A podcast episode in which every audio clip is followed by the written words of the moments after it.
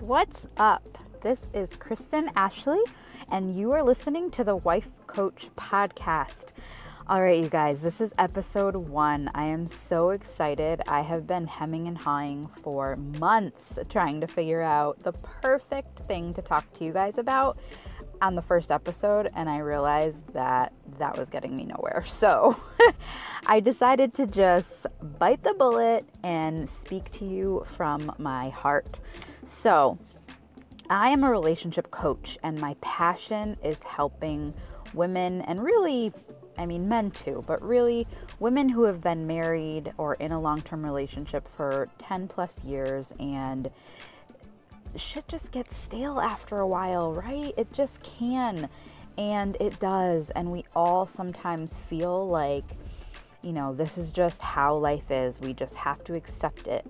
And if we don't know how to move past those ruts and dig ourselves out and work together in a productive way, then then it can get really tough and disheartening and that's when you know things start happening that you never thought would. Um, you know, this is where all kinds of conflicts come into play cheating, um, you know, secrets, lies, all of that comes from dipping into a rut and, you know, not knowing how to get yourselves out. And a lot of times we might not even realize we're in a rut until it's too late. So that's what I'm here for. My husband and I have been together for oh, 13 years now. This summer we'll be celebrating. Um, and it just every single time we have come to an impasse in the road and it felt like so hard to break through and and we we reached places where you know we thought we had fixed but we were still having the same argument or you know new things come up that we were like really? Like this is an issue? We're arguing about this?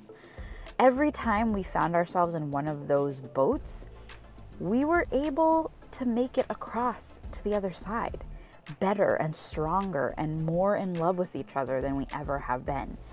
And because of that, coupled with all of the deep work that I've done on myself, hiring my own personal coach, and just getting transformation after transformation, I just know that it is my purpose on this earth, on this planet, to speak and help women overcome these challenges. And so, the first topic today um, that we are going to talk about is just responsibility. So, I teach something called the More Mindset, and it consists of six concepts that are critical to having a deeply intimate and long lasting relationship. And my favorite one is total responsibility. And the reason it's my favorite is because it is not only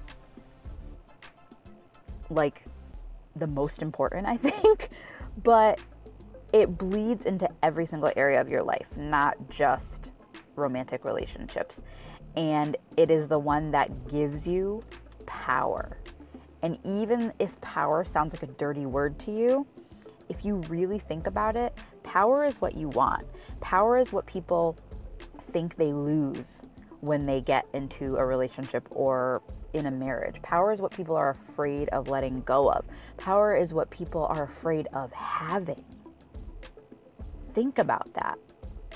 And the truth is, you have as much power as you decide to have. Now, total responsibility, the concept of that is that you literally are responsible for every single thing that you think, every single thing that you feel, and every single thing that you do. It's so easy to play the victim and blame other people or other circumstances or things for us feeling a certain way or doing certain things. But really, we are in control of that. And the moment you realize that is the moment that you reclaim your power. It doesn't matter what the situation is. if you acknowledge that you can think anything you want to think about the circumstance, it will change your life. Let's go a little bit deeper.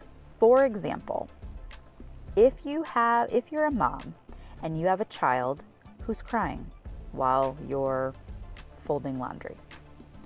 The fact that a child is crying while you're folding laundry is completely neutral. It's just a thing. It doesn't mean anything. But because we are their parent, it means all kinds of things. We make it mean all kinds of things. We might start getting annoyed. We might think, you know, I can never get anything done. And now I feel stressed and tired and overwhelmed. And, you know, if they're crying because they're hungry, you might be thinking, you know, why didn't I already give them something to eat? Or why are they so picky so they didn't finish their food? And, you know, I should have given them more of the things that they like or whatever. Like, we, mom guilt is insane. And we come up with all kinds of things in our mind that make us mean that we're not good enough. And they make us feel like shit.